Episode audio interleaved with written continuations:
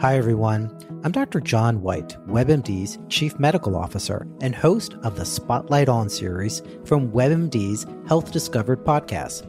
For this special two-part episode, you'll hear up close and personal journeys about being diagnosed with a rare type of cancer, multiple myeloma. He looked at me. I have been his patient for more than 20 years. And he said, "This is really strange. You're an African American, age 57. I've never seen this before." This back pain that you're continually having with no signs of osteoporosis. No signs, exactly. And I didn't have any signs of osteoporosis in my family history. Listen to Health Discovered on the iHeartRadio app or wherever you get your podcasts. And it's time for...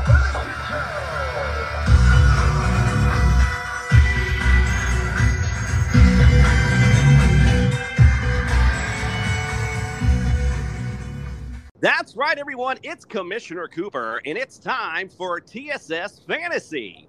Alongside me today is Greg O.J. Mayer. Welcome to the studio. Yes, fellas. I'm here. Happy to see y'all. How y'all doing today? Fred the Jester Reyes, welcome to the studio, sir. A quick reminder to our TSS family, if you have any questions or comments for us, please email us at our new email, thecrew@tssfantasy.com. You can also email Dr. Miller or Mary Jane. That's all hooked up to our website, tssfantasy.com, where you have our profiles, old shows, anything you want. You can also tweet at us at tssfantasy or like us on Facebook and IG. We welcome your comments there as well. Speaking of comments, there were some that I apologize, I did not get to bring up last time. So we're going to start there real quick, fellas. One of the comments I did not mean to mention was from a Marcus Anderson, who is questioning why not the majority of us did not have Josh Jacobs in our top 10. What are your thoughts? We'll start with you, Greg. What are your thoughts on Josh Jacobs this year and your prospects on him, and why don't we have him ranked so high?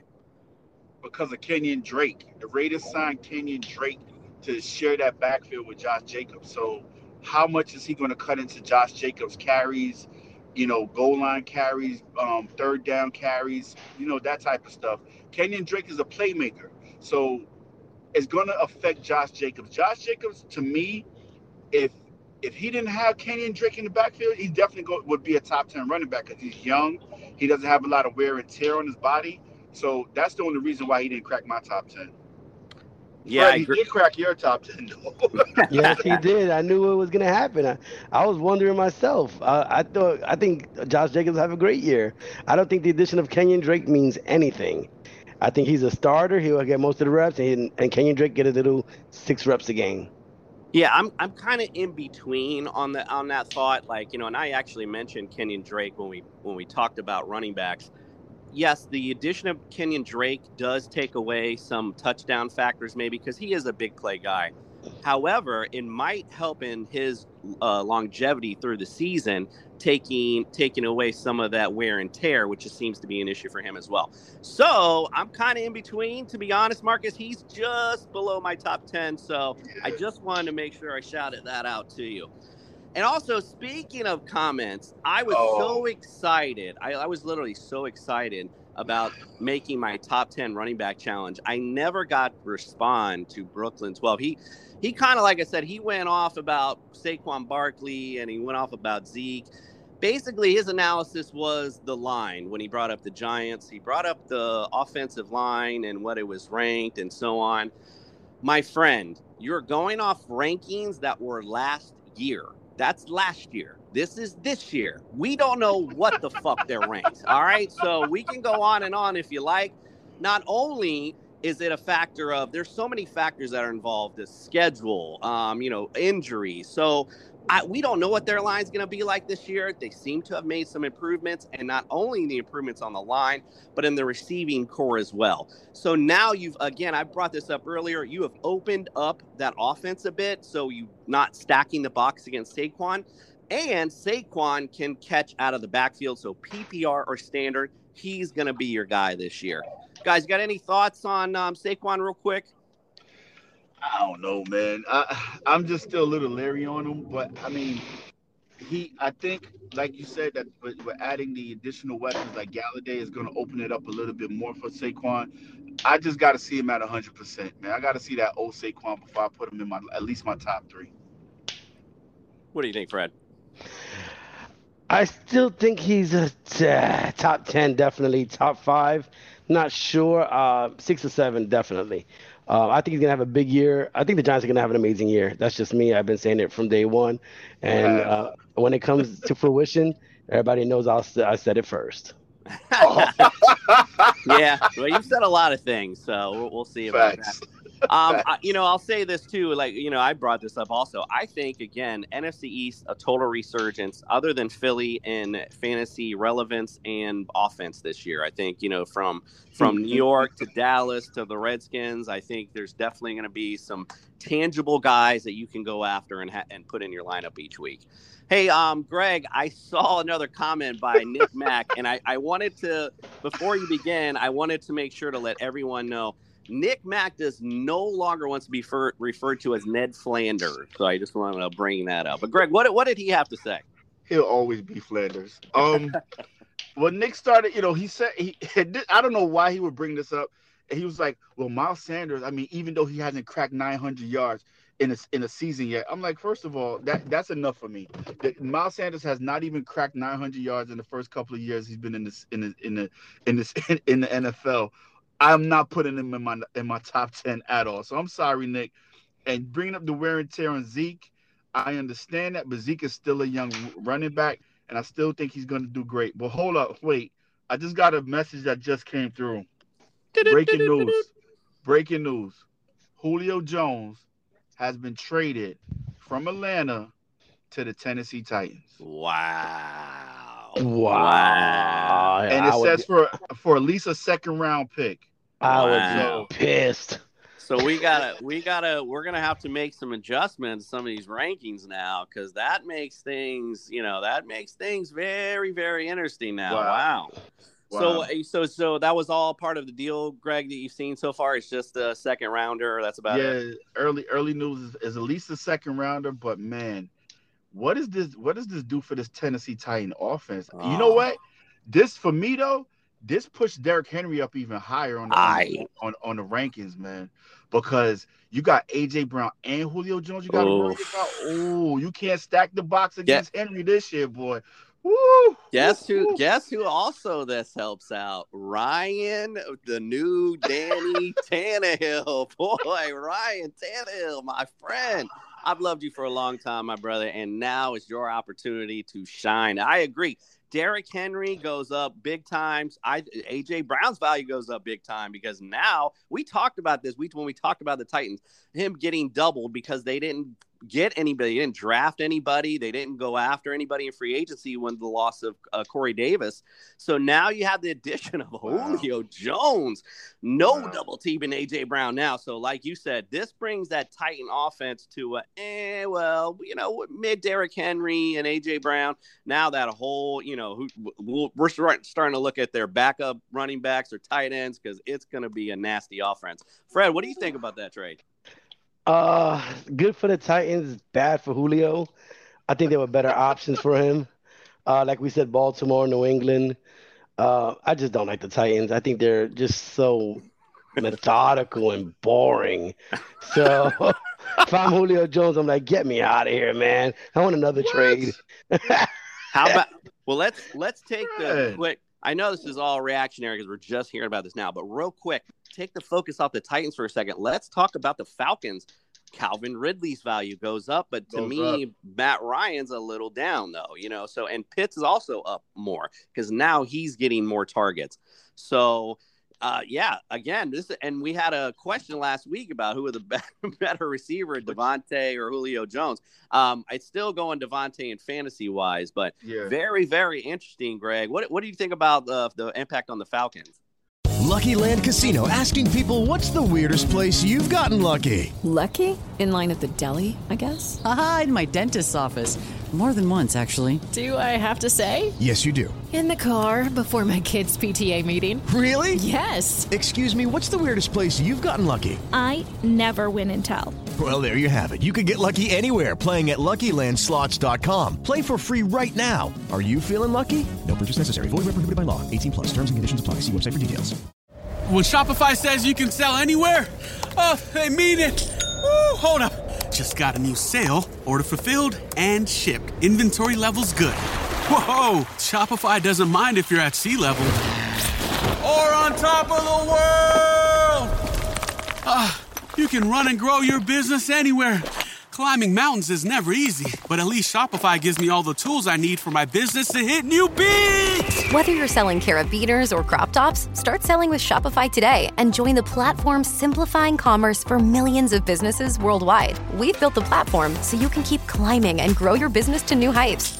With Shopify, you really can sell to anyone, from anywhere. This is Possibility, powered by Shopify. Start selling online today. Sign up for a free trial at shopify.com/free22. Shopify.com/free22. Shopify.com/free22. Internet connection required. Not available on mountaintops or seafloors. I'm still out on Pitts because Pitts is a rookie. So, but really, he does go up. But you know who also goes up sneakily? Russell Gage. Look at Gage. Gage is going to have more opportunity. He's going to be that second option. Now, I'm not saying he's going to be a top 15 or top 20 wide receiver, but he can be a filler on those bye weeks that you need a receiver or you have an injury that you know that occur.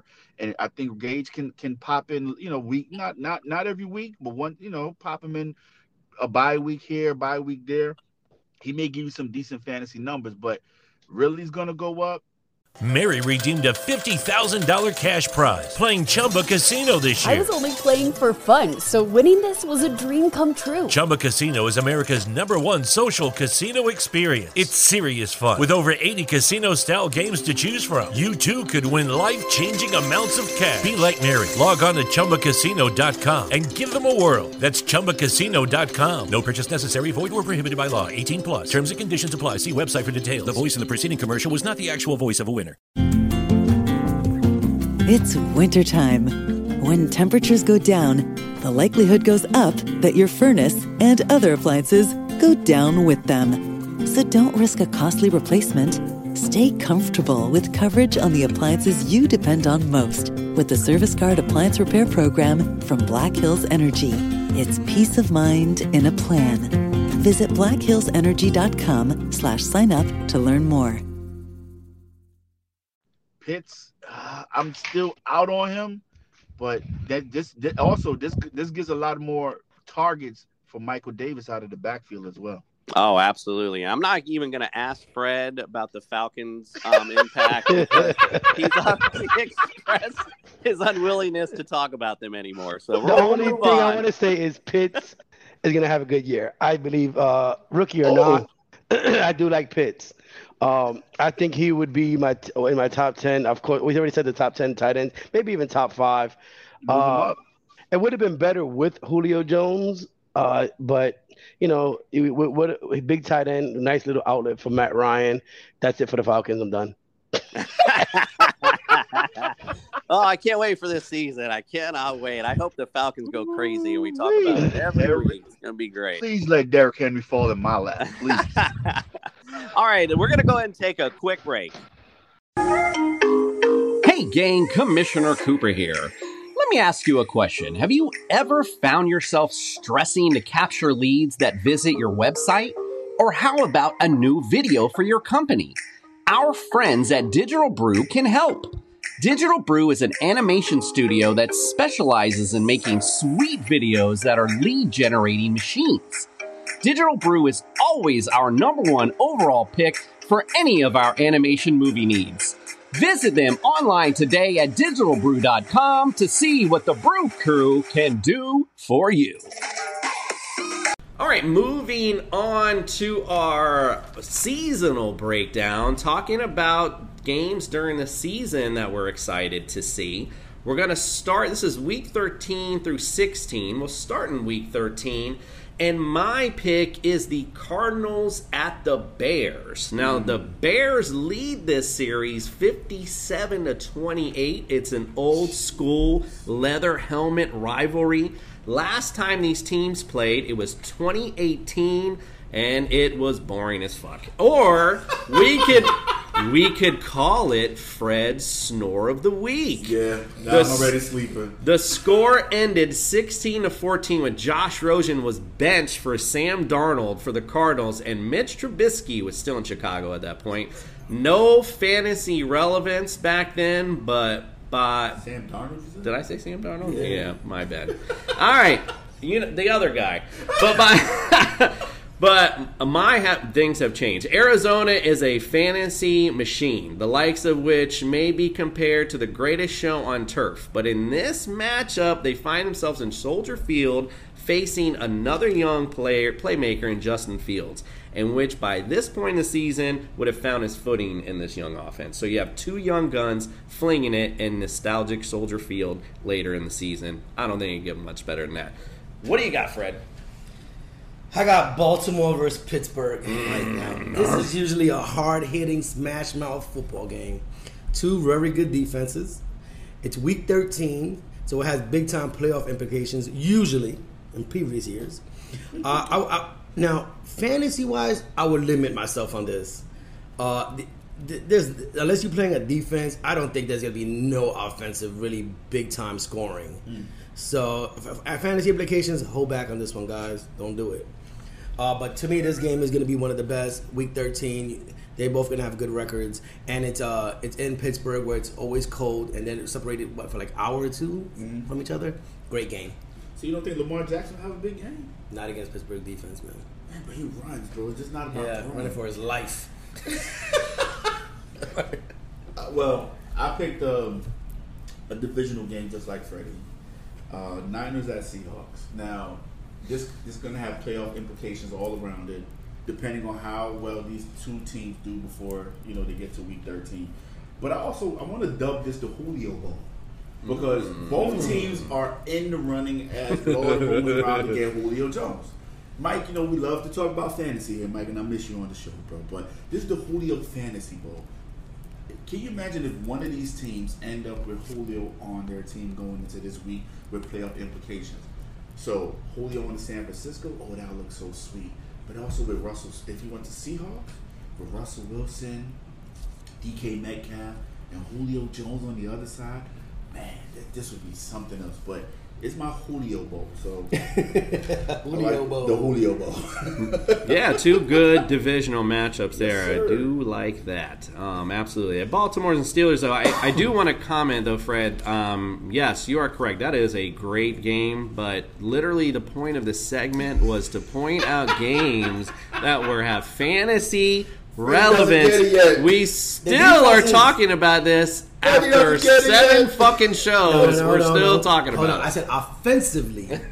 Offensively, I wouldn't go with no offensive players. So you would start both defenses? I would start the Baltimore defense. I think there's going to be a lot of sacks, interceptions, fumble recoveries. Absolutely. All right. Nasty, dirty game. Like he said, thankfully, this is all recorded. All right. Let's, first of all, Freddie's going to get some fucking cough syrup. Did you get a shot? Put a fucking mask on, will ya? All right, let's go on to, let's wait till Freddie's done. He had to refill his water bottle. The Oreo got his throat dry. America's favorite cookie. All right, let's move on to week 14. Now, speaking of divisional matchups, I think I picked one of the best of all time, the iconic classic rivalry game, Cowboys versus, now FT. Cowboys lead the series 73-47. Scrapping the Redskins moniker seemed to help against the Cowboys last year. They sweeped them last year. They beat them down, both times. They met 41-16 and 25-3. In the last matchup, Antonio Gibson ran for 115 yards and 3 touchdowns. We've talked about the improvement we see in FT, and I have mentioned several times I'm very high on the Cowboys fantasy outlook, so I'm not going to bore you naming the stars in the game, but this one is late in the season, divisional implications on the line. We have two teams that I've talked about I'm high on, and I do have two high octane offenses that'll be poised for a big showing in this matchup. Greg, who you got? Man, I got another divisional tough game. Tough. Raiders at the Chiefs. Love those games. The Raiders and the Chiefs. Listen, we all know what Kansas City has on their side of the ball, right? You got Mahomes, you got Hill, you got Kelsey. But don't sleep on the Raiders. I know we downplayed the Raiders a lot, in the last couple of episodes, but this is a divisional game. And if the Chiefs go up a lot of points in this game, Raiders are going to have to throw that ball. So Jacobs may not be a big factor with that muddled backfield that they have, but Waller and Carr may be sneaky picks for this week because they're going to have to sling the ball to keep up with fucking Kansas City. Also, don't forget about Ruggs, the young wide receiver that they have also. So there may be some sneaky plays on the Raiders side in this week with this game. Kansas City, we know what they got. I like star power, so I'm not going to go through like Jason said, but don't sleep on the Raiders this game because Kansas City Chiefs, their defense is not that great, but if they get behind quick, man, you're going to see Carr throw the ball at least 40 times. Waller's going to have a ton of targets, Ruggs. But divisional game, late in the season, Raiders at the Chiefs, in Kansas City, in Arrowhead. Woo! Can't get no better than that. I like you. What you got, Fred? That's a great game. I had it last week, so I can't really say too much. I got the Bills and Bucks. This is an amazing game. It might be a Super Bowl preview. That could be. Don't steal my line. Look, this is another it definitely could be a big game for fantasy relevance. Both offenses are nuts. You couldn't just name 10 players, but I want to see how Diggs does against the Tampa defense. And if I believe those will actually win that game. I can tell you all about Brady, Gronk, blah, blah, blah, blah, blah, blah, we already know. But I want to see what the Bills do against them. Sure. I want to see that connection. Right. I believe if the Bills can actually beat them, I think they'll be so hyped up that they can go to the AFC Championship. And I think it's going to get Kansas City. So this game's going to be amazing. I'll definitely tune in, and I can't wait for it. Yeah, to your point, that's a big springboard game. That's week 14, going down the stretch. You're getting down to the playoff run. So you beat the world champs on your way to the playoffs. You're starting to feel yourself. I agree. And it's in Tampa. So that's another big factor. Honey, I'm home. What's that amazing smell? Did you make my favorite cobbler? I sure the hell did not, honey. It's my new candle, Blueberry Cobbler. Where did you get such an amazing smelling candle? Oh, 407 Candles. I found them on Facebook, and they have an Instagram too. When I did my daily shopping, I found out they have some other wonderful scents as well.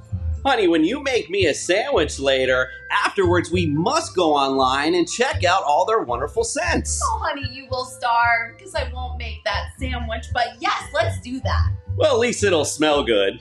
All right, let's move on to week 15. All right, so I have the Patriots at the Colts. The Colts, Freddy. The Colts. I had to throw them in there. The Colts. Had to throw them in there.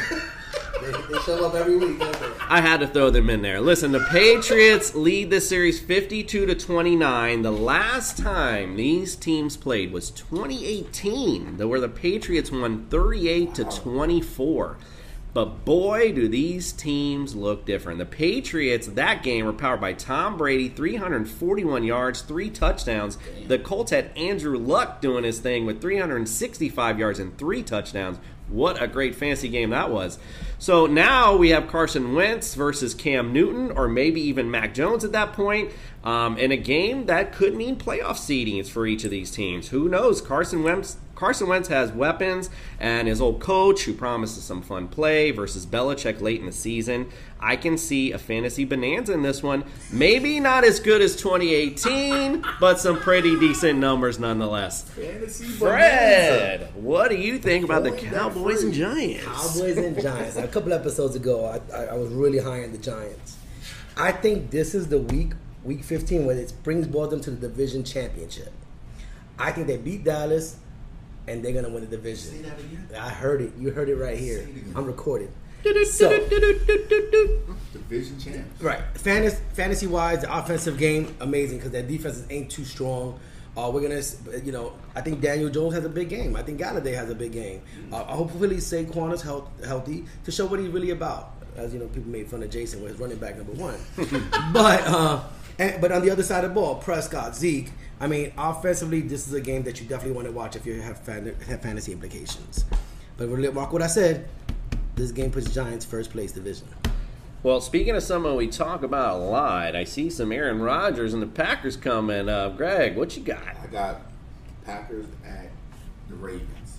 Mike, I picked this game especially for you because it has Aaron Rodgers written all over it.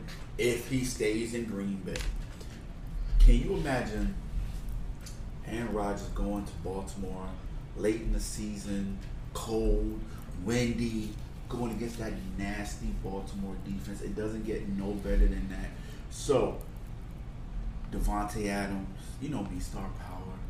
Aaron Jones, I would not start him this week against Baltimore's defense, but I would definitely start Lamar Jackson against Green Bay. We all know that corners aren't that great.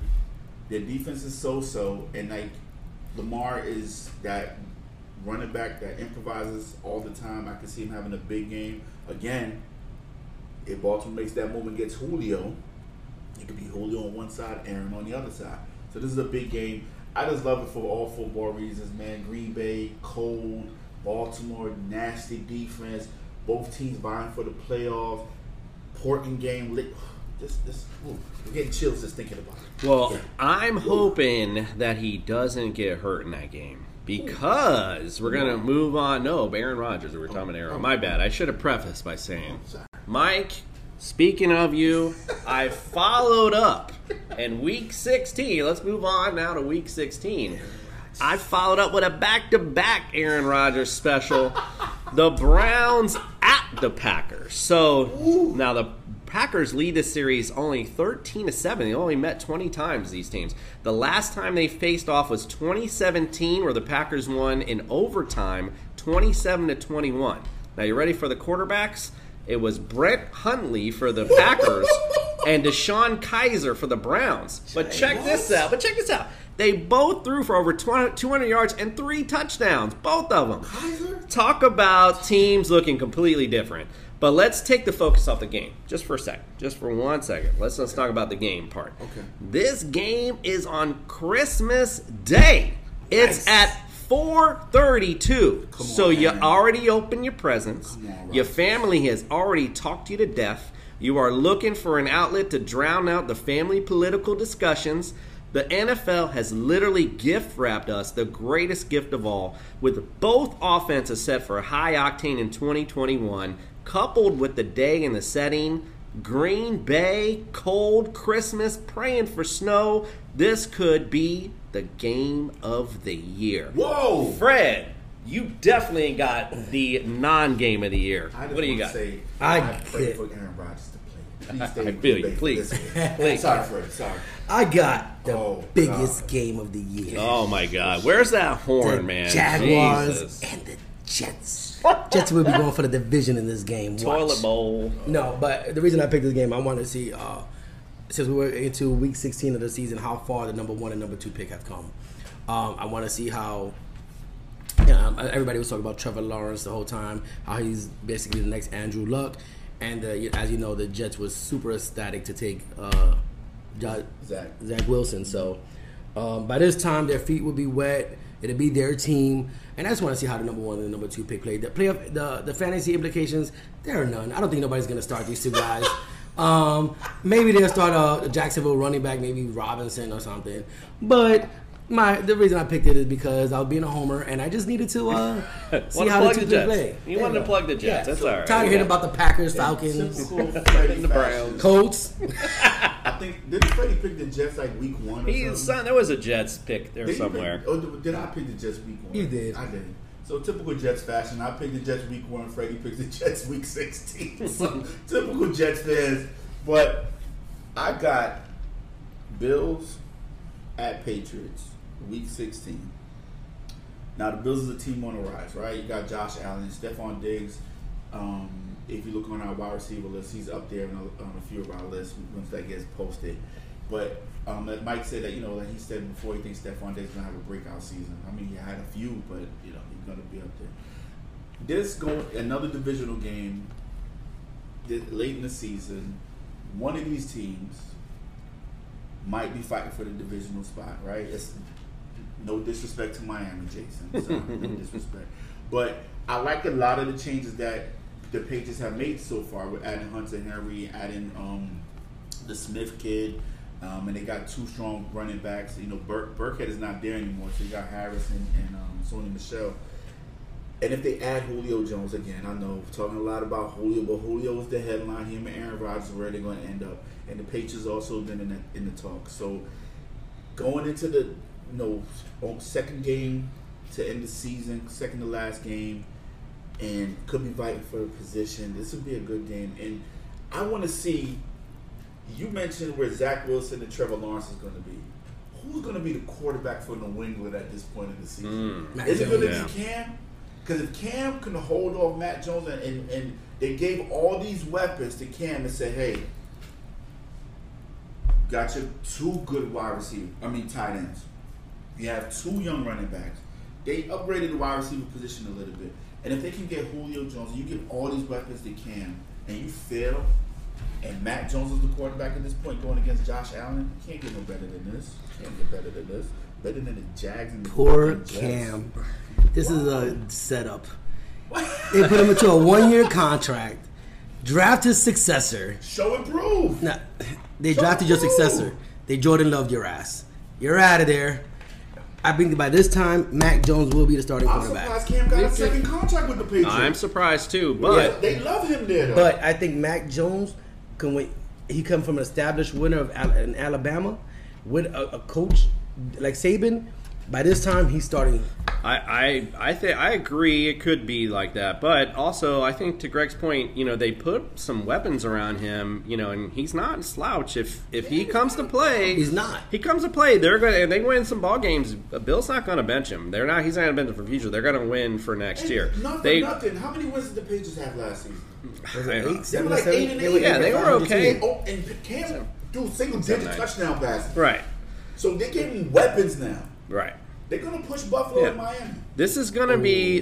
I think they're definitely going to be a better team. And I agree. This is going to be a good game to watch in Week 16. I'm definitely going to be interested because I'm going to see. I want to see who's number 2 in the AFC East. That's for sure. Decked out in your Miami gear. Of course, we know why you're going to be watching. Right. I just want to see which of these teams will be number 2 in the AFC East. All right. So speaking of divisions, we are going to move on to our divisional breakdown. Hey gang, it's Commissioner Cooper, and if you haven't heard about Anchor, it's the easiest way to make a podcast. First and foremost, it's free. The easy-to-use creation tools allow you to record and edit your podcast right from your phone or computer. Anchor will distribute your podcast for you, so it can be heard on Spotify, Apple Podcasts, and many more. If we can do it, trust me, you can too. Download the free Anchor app today or go to anchor.fm to get started. All right, moving on to our divisional breakdown. Before we begin, I wanted to bring up another comment by Mr. Blackman. Yes, we was talking about our NFC South breakdown. Now, he brought up the NFC South. He said that it is the toughest division in football. Now, hear him out. He came with some stats. He said when Atlanta won the 2016 NFC Championship, The NFC South became the first division since the 2002 alignment to have all four of its teams represent the NFC in the Super Bowl. I mean, that's a pretty good stat. Didn't like our analysis on the Bucks neither. He says, with Brady, basically you can draft your whole fantasy team as Bucks. You have a top 10 quarterback with Brady. Godwin, you know, injury plague, but 12.99 points is what he was averaging with injuries, is what he was saying. Evans, 14.4. This is in a half-point PPR league. And Gronk, a top 5 tight end with best defense in the league and a top 5 kicker. Don't you think you all should be all in on the Bucks? Teddy wanted to bring up. Listen, Teddy? Teddy, right? Okay. As I stated, the Bucks are a great team on paper. But is there enough balls to go around to keep everybody happy? You didn't mention Antonio Brown, right? You have Mike Evans. Mike Evans had a few bumps on the road. Godwin, injury prone, right? You have Gronk. I don't think Gronk is a top 5 tight end. He didn't start coming on until the end of the season. The defense, yes, but they don't produce enough turnovers to be a top 5 fantasy defense. Yeah. Great team on paper, football-wise. We're talking about the Bears, right? No. The Bucks. I think we're doing the Bears. No, we're doing the email. We were talking about the email, about Teddy's email, yeah, about see, stop, the Bucks. Stop digging into the Stop skipping. I'm just thinking. I know. He's just fucking eating too much. But I'm not drafting any Bucks players in the first round. If Brady, yeah, he could be a top 10 quarterback. You can get him in the second or third round. So, Evans, you could get him in the second or third round. Godwin, you could definitely get him in the second round. Rojo and Leonard Fournette, I don't know. Nobody's going to pick them in the first 3 rounds because you don't know who's the starting running back each week. Defense, yeah, they're solid, but you play Carolina twice. You play Atlanta twice. You play the Saints twice. Solid team, not enough turnovers. Thank you, Teddy, for your email. Appreciate you listening. His name is Teddy? Teddy. All right. So is Teddy going to be in the fantasy league? He is. Yes. All right, Teddy Bear. So if a person thinks the NFC North is the hardest division, while you're looking at that? South. Okay. South. AFC North is the hardest division. Pittsburgh, Baltimore, Cleveland. Tennessee. Cincinnati. That is the hardest division. Okay. Tampa is good. We all know that. They looked extra good in the Super Bowl without Kansas City's 2 offensive tackles. Right. Okay. The Bears are terrible.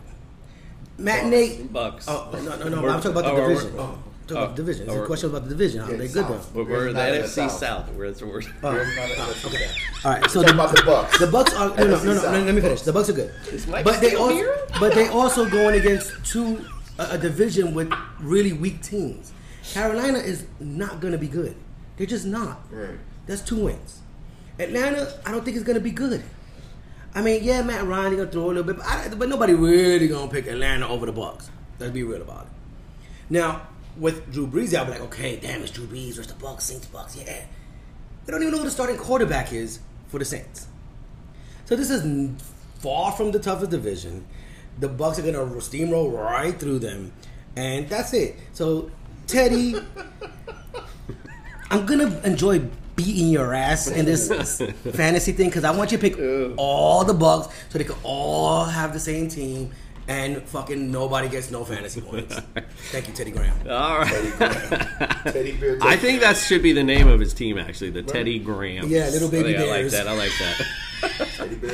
All right, let's talk about this week. We're doing the NFC North. So let's start with the Chicago Bears. NFC North, Fred. Yeah, now we're on the North. Now you can bring your name. You know why? Teddy just messed up my brain. I know. He's all over. He's all over. I'm like, what am I talking about the NFC North? I think it's the sugar rush from the Oreos. Yeah. I don't know what happened. Teddy threw me off, bro. All right, so again, Chicago Bears. Nothing significant in free agency other than QB1 Andy Dalton, LIB. I'm sure he'll be regretting that tweet. And also they tagged Allen Robinson. So that's their biggest really move in free agency-wise. The biggest improvement, though, came in the draft when they settled with their QB situation with Justin Fields. Came back around. They got Tevin Jenkins, big OT out of Oklahoma State. I'm a wait and see on the Bears, but I like the potential of Robinson with Fields this season. But, again, they're kind of a wait and see for me. Greg. See the Bears. I knew you had to go. The Bears. It's still a question mark at quarterback. They're not fully committed to Justin Fields. So I like Justin Fields, but for some reason, I think Nagy's going to start Dalton. Maybe the first couple of games, which would be stupid, right? But I love the way Justin Fields played. I said it before. I wish the Jets would have drafted Fields instead of Zach Wilson. That's how much I like Justin Fields. Montgomery is a solid RB2. He is. Solid RB2. Not an RB1, but if they give the job to Fields and they go more run heavy, he can be that fringe 1-2 running back. I like that. Sure. They, like you said, they didn't do anything in free agency. They bought back Allen Robinson on the franchise. That was big. My thing is, Andy Dalton didn't do shit with Amari Cooper, CeeDee Lamb, in Dallas. I'm scared for Allen Robinson. I'm scared. If Dalton is the quarterback, I'm scared for Allen Robinson. If Fields is the quarterback, bro, I'm all in. But I think Marquise Goodwin? He was a good pickup for the Bears.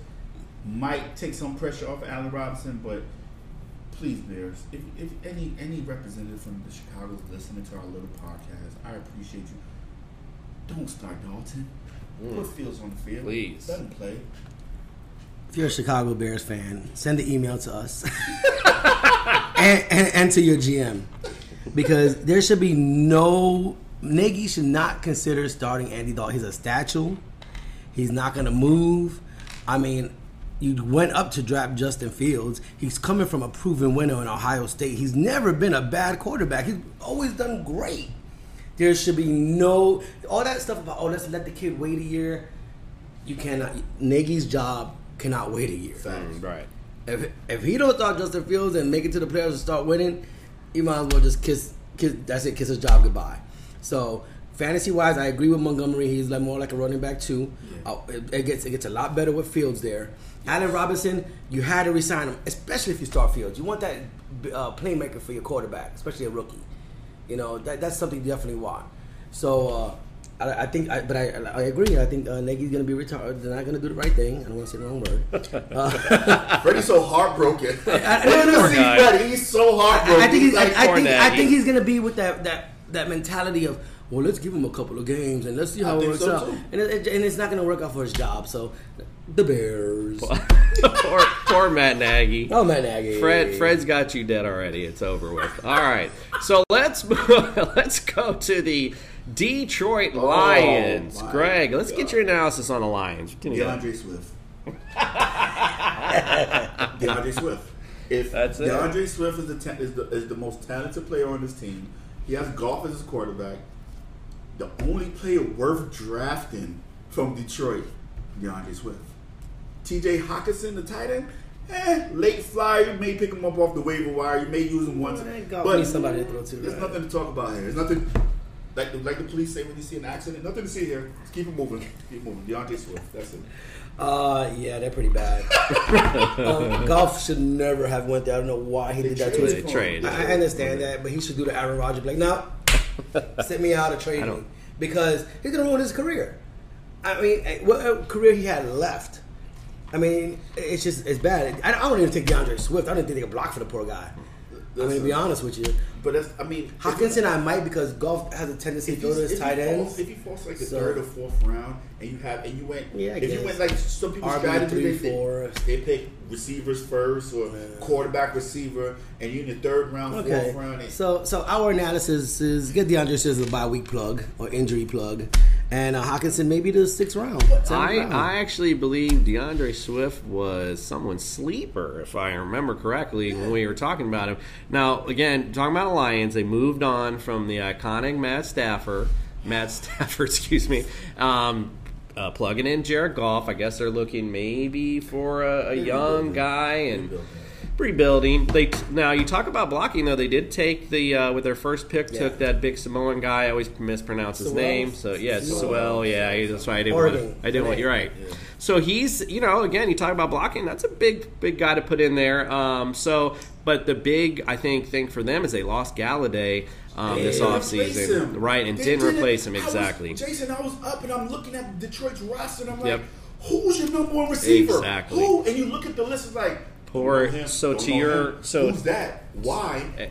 And going back to Fred's point, it wasn't his decision to make, but yeah, that sucks for Goff. You're in a situation now where you might have a decent, okay line. You got a good running back, but who are you throwing to, bro? I mean, what? Career killer. Lions will be a basement team this year for sure. Swift is going to do everything. He's going to catch. He's going to run. Right. He's going to block. Right. He's going to return. He might. Return. DeAndre Swift. Yeah. Definitely think about Swift. There's nobody on this roster. Hey, Panay, I'm going to run behind you the whole time, man. Exactly. All right, let's move on. Ooh, that smells so good. What'd you guys get? I got the Rasta pasta. It's really good. What'd you get? I got the shrimp and white rice. It's covered in this amazing jerk sauce. Did you know it's their signature jerk sauce that they actually make here? And we're taking a bottle home. I got the jerk chicken. I'll give you some of mine if you let me try yours. No, I'm not sharing this. This is all mine. And I'm already done. Wow. And don't forget, if you're looking for a Jamaican cuisine, real spicy, finger-licking good, check out Irie Vibes at 313 Central Avenue, Albany, New York. Remember, that's where the licking is good. We're going to move on to the Minnesota Vikings. Yes, all right. Fred, what do you think about the Vikings? So, we were speaking a little bit about this earlier. Oh, shoot. How do you have such a nice offensive team, fantasy relevant? You got Cousins throwing to Jefferson, Thielen, you got Cook in the backfield. And then you really never do anything. The Vikings defense ain't terrible. Why can't you get over the hump? We can't say Cousins because he does okay. So, fantasy relevant, there's a lot there. Obviously, I already mentioned that. Team-wise, I just can't figure it out. I wish I was there. I wish I was in Minnesota. I went out to read the newspapers. Like, what is wrong with Minnesota? And maybe Green Bay was just Aaron Rodgers always in their way. Now, if Aaron Rodgers is not there, hopefully this could be their year to take over the division. What do you think, Greg?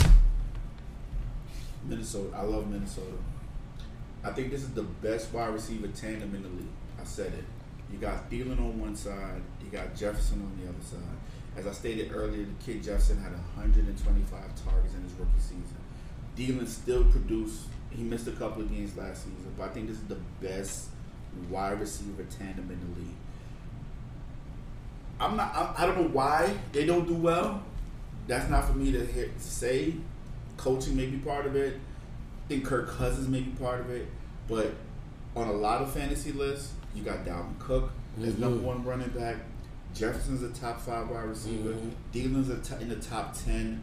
And I think a sneaky pick for the Vikings that with Rudolph gone, I like Irv Smith as a sneaky tight end pick going into next season. Not saying he's going to be crazy or anything, but put up about 500 yards, maybe 3 or 4 touchdowns, help you out during the season. Because like we stated earlier, tight end position is so right? After Kittle and Kelsey and Waller, it drops off.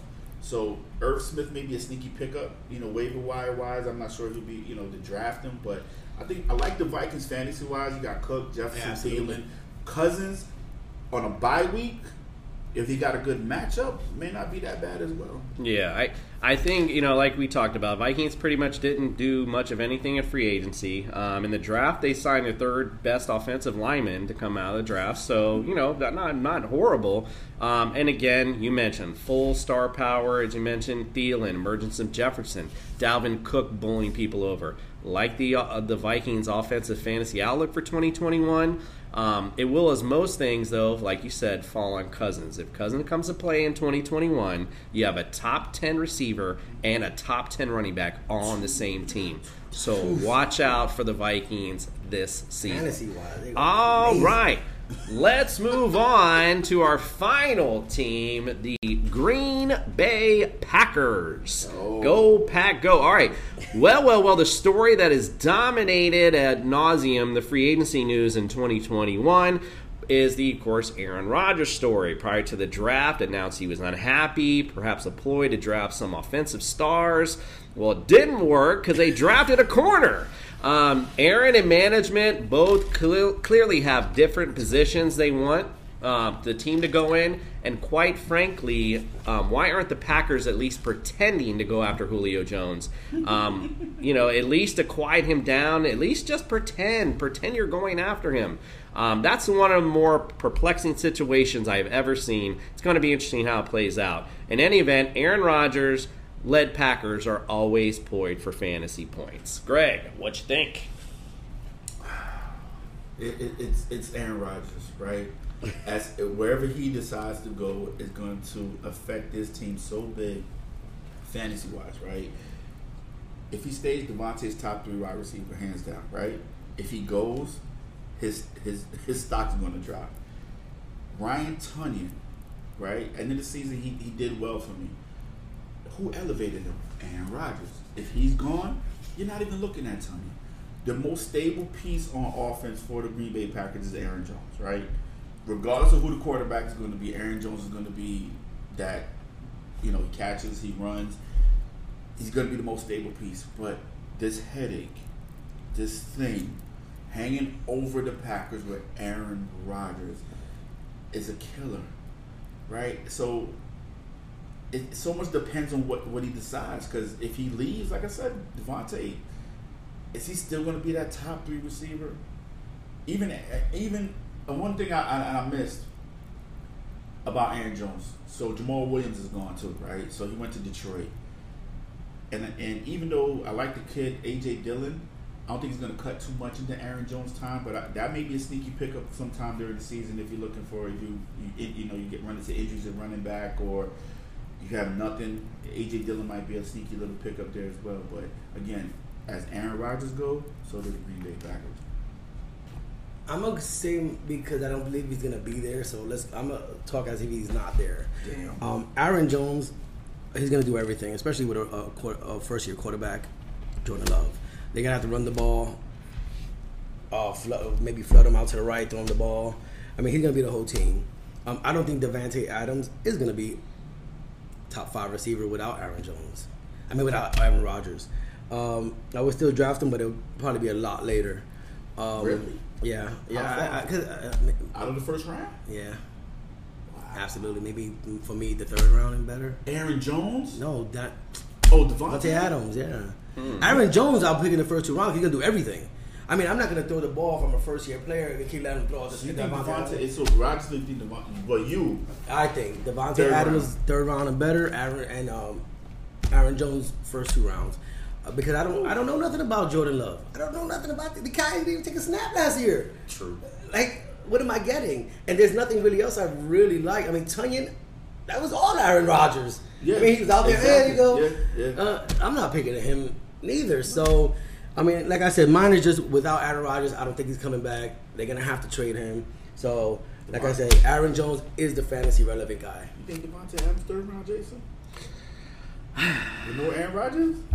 Well, with no Aaron Rodgers, Davante Adams falls, like, off my list totally. Like, out of the top 10? Out of the top 10, for sure. Yeah, I wouldn't even look at him, honestly. Because as Fred said, you don't know what you're going to get from Jordan Love. Like, what is he? How is he going to play? I know nothing about him. Like, so I haven't seen anything. I mean, he might be a tight end guy. He might want to throw a tight end. He might want to dump off. Check down Charlie. I'm not sure. Yeah, I would definitely drop him out of my top 10. I wouldn't say he would not waste one of my first 1, 2, or 3 rounds of drafting. I wouldn't. I'll be honest with you. I would find a reason to pick somebody else above him every round. If you went to the third round. Yeah, every time. So you're telling me third, fourth round comes around and Davante Adams sitting there. I'd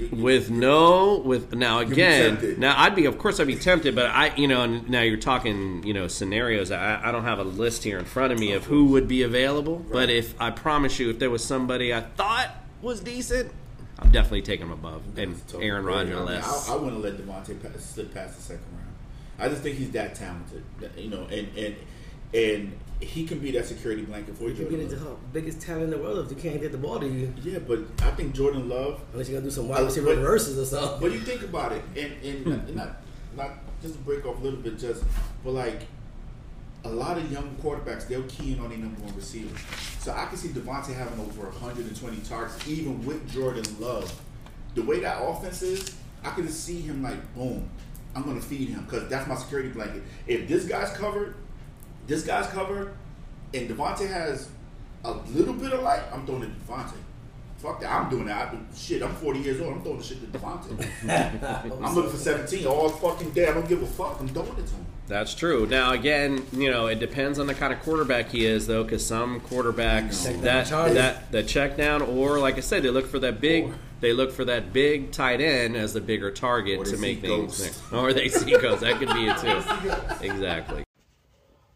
Mary redeemed a $50,000 cash prize playing Chumba Casino this year. I was only playing for fun, so winning this was a dream come true. Chumba Casino is America's #1 social casino experience. It's serious fun. With over 80 casino-style games to choose from, you too could win life-changing amounts of cash. Be like Mary. Log on to ChumbaCasino.com and give them a whirl. That's ChumbaCasino.com. No purchase necessary. Void where prohibited by law. 18+. Terms and conditions apply. See website for details. The voice in the preceding commercial was not the actual voice of a winner. Hi, I'm Maria. And I'm Mike. And we're Team Ready. Black Hills Energy knows your home is where your heart is, so they want you to be ready. It's all about keeping you safe, prepared, and making your home as energy efficient as possible. Everything from how to weatherize your home to how to stay safe during extreme weather. Be ready for anything. Go to blackhillsenergy.com/teamready. Hey, TSS family, it's Commissioner Cooper, and I just came from getting my haircut at Underground Cuts, and let me tell you, I look sharp. And with the remaining amount of hair I have left, trust me when I tell you, it's a miracle. And that's what the boys do at Underground Cuts, perform miracles on heads.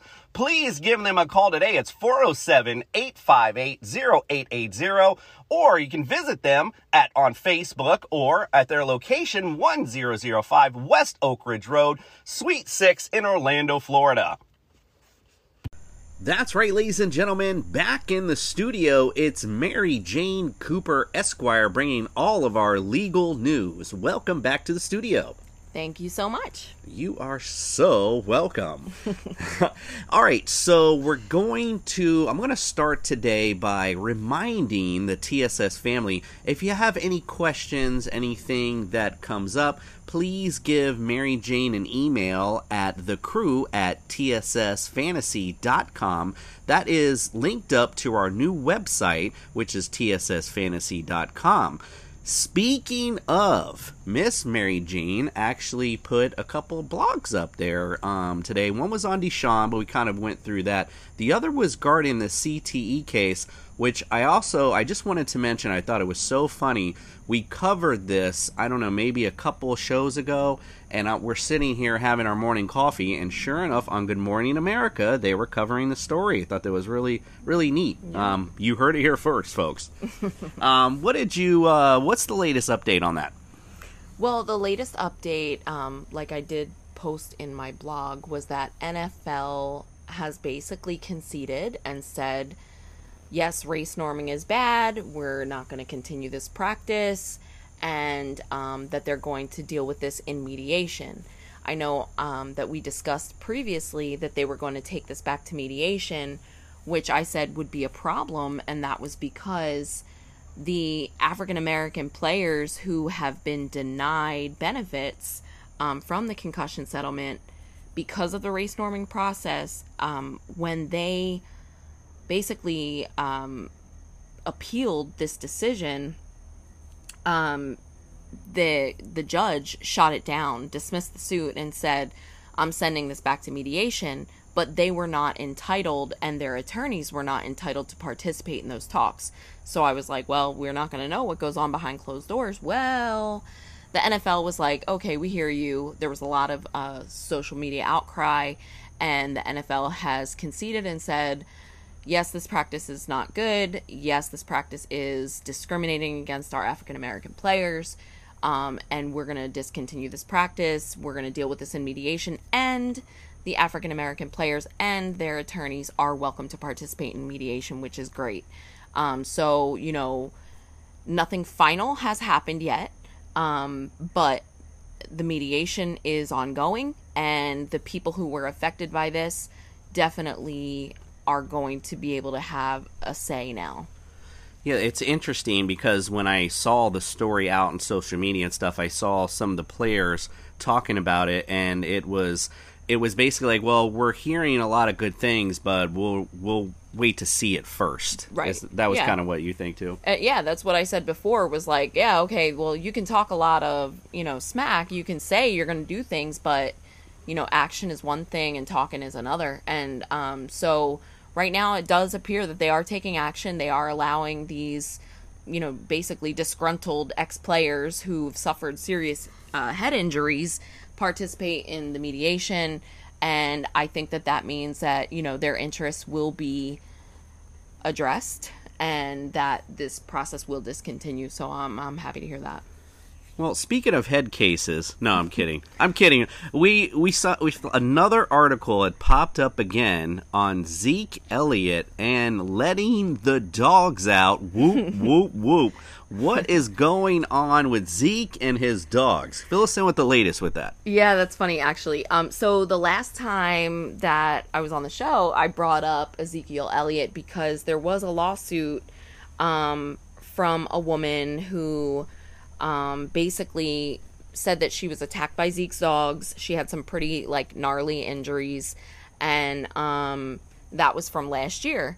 And then I had mentioned on the show that, you know, law enforcement in Frisco, Texas, where he resides, had come out and cited him for his three dogs getting loose, and his three dogs apparently attacked some neighbors and bystanders that were outside when they got loose. And had to be put on a 10-day quarantine, and he got cited for it, and there's an investigation pending. So I don't have any new information about that investigation. Nothing is in the county clerk's site indicating that there's been a warrant or that charges are pending or anything like that yet. So that is not an issue, but a new lawsuit has just come to light. So apparently a guy named Brandon Williams, who worked at this Bliss Pet Resort where Ezekiel's dogs were boarded, said that he was bit by Elliott's Rottweiler on March 25th. So this is actually prior to our last show, but this was obviously not out in the open yet. He said that he was taking the dogs out to go to the bathroom, and the Rottweiler attacked him, seized his arm, clamped down, threw him to the ground, and he needed stitches and was, quote, seriously injured. So he has now launched a suit against him as well, asking for under $1 million, but I don't remember exactly. I know he was also suing his prior employer, which was the pet resort. So he's, you know, obviously suing them for some compensation as well. Must be workers' compensation or something like that.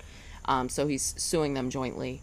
But obviously the deeper pockets are with Zeke. So, so now there's three, you know, pending suits against him and a possible criminal investigation going on. I know we discussed it last time, and there were some questions from, I believe it was Greg and Mike, about what's going to happen, you know, if he has the investigation, do you think the NFL will do anything? And like I said before, the NFL does whatever they want with their code of conduct policy, so they'll look into it, I'm sure. If there is a criminal investigation, if there are criminal charges, you know, I would venture to say that their code of conduct policy frowns on that, and typically whenever there's criminal charges, NFL takes action, so we'll just have to play wait and see on that one. Yeah, that's really interesting. Listen, Zeke, I got you ranked third this year. You got poised for a big big season. So do me a favor, put your dogs up, bro. It's not that hard. Jeez, oh please. Like, at least muzzle them. Something. Do something. So moving on to the 2021 season, looking ahead, you know, we have COVID is still here. Mm-hmm. You know, I know we're all getting ourselves vaccinated, hopefully. So tell us, as far as the NFL is concerned, I've noticed a few stories pop up about coaches and even players in regards to the NFL forcing them to get vaccinated. What did you find out about that? And, you know, what are some of the legal ramifications, I guess, for that? Okay, so coaches and NFL staff for each team, they are actually required to get the vaccination, and there have been some stories about people saying, nope, I'm not getting this vaccine, and, you know, it is listed as a requirement for them. So that is something I'm not sure, because if a team or the NFL retaliates or terminates someone's employment for their refusal to get a vaccination, I think there's definitely some lawsuits that could pop up about that. The NFL is not forcing players to get vaccinated, and there's, you know, recent article about the NFL struggling to convince the players to get vaccinated. A couple of agents that represent a couple dozen players have said that less than half their players are getting vaccinated or are vaccinated at this point. I think there's a huge incentive for teams to try to get their players vaccinated, because obviously, you know, if they get exposed, they're going to have to sit out games. You know, if you have them on your fantasy roster and they get exposed to someone, you know, then they're really in a bad place. Or God forbid, if they get it, then they're really bad, because they're going to be quarantined for, you know, period of time. So, you know, I know teams are really hoping that their players all get vaccinated, but, you know, at this point, they can't force them. It's optional. I know there were some different coaches and stuff saying that about half their team is vaccinated at this point. Basically, in order for them to be vaccinated in time for the season, they'd have to do so by the end of this month, begin the vaccination process, unless they do the one and done Johnson & Johnson, in order for them to be, you know, ready for preseason, basically. So that's going to be interesting, and might affect, you know, your fantasy players, and whether or not you want to draft them, finding out whether or not they're vaccinated, as if that would be public information. But, you know, there are benefits to these players getting vaccinated. The benefits are you don't have to get tested every day. You don't have to get temp checked every day. You can visit your family. You don't have to stay grounded in your house on, you know, off weekends and bye weeks. So, you know, there's definitely more pluses to getting vaccinated than there are to not. But, you know, obviously people have their beliefs, and some people are really outspoken about not wanting to get the vaccine, and so, you know, maybe you want to stay away from those that are really outspoken about not getting it, because you don't know, are they going to be affected by this, you know, and are you going to wind up having to bench them or put them on IR or whatever?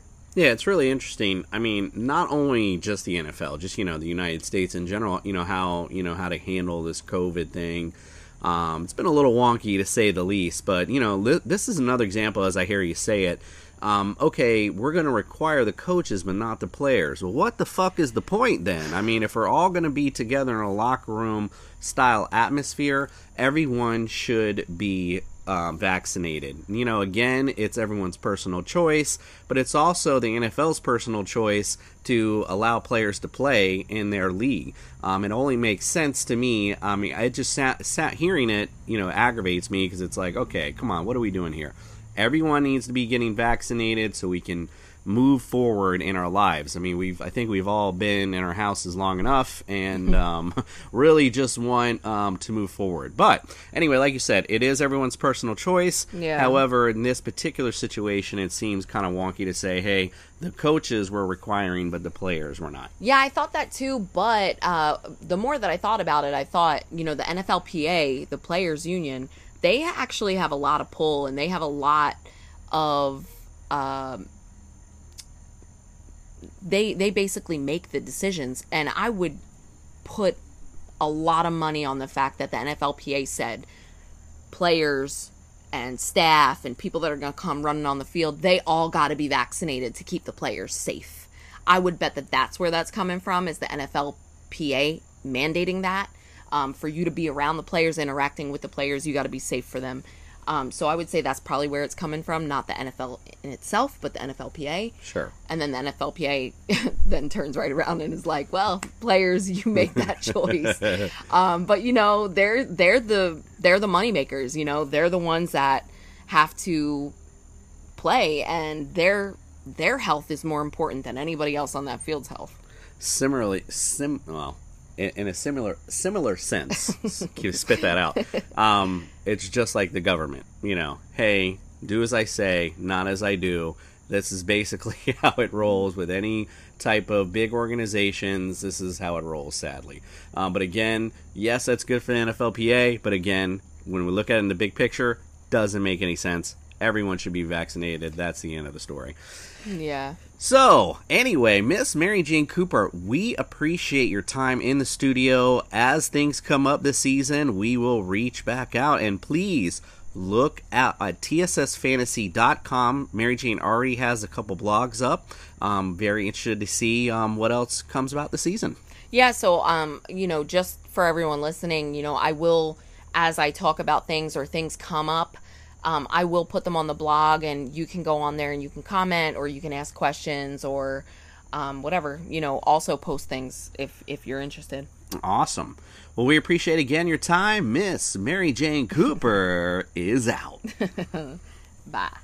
All right, ladies and gentlemen, that'll do it once again for TSS Fantasy. We do appreciate you, fellas. Any goodbyes to our TSS family?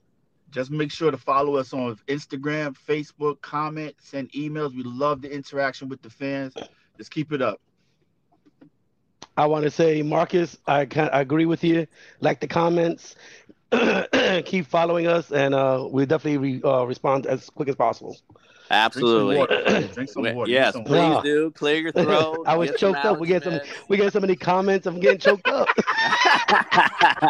Yes, that is actually a very important point. We do appreciate you all interaction. That makes the show go smoothly. So we do appreciate you all. TSS family, we are out. Mary redeemed a $50,000 cash prize playing Chumba Casino this year. I was only playing for fun, so winning this was a dream come true. Chumba Casino is America's #1 social casino experience. It's serious fun. With over 80 casino-style games to choose from, you too could win life-changing amounts of cash. Be like Mary. Log on to ChumbaCasino.com and give them a whirl. That's ChumbaCasino.com. No purchase necessary, void, or prohibited by law. 18+. Terms and conditions apply. See website for details. The voice in the preceding commercial was not the actual voice of a winner.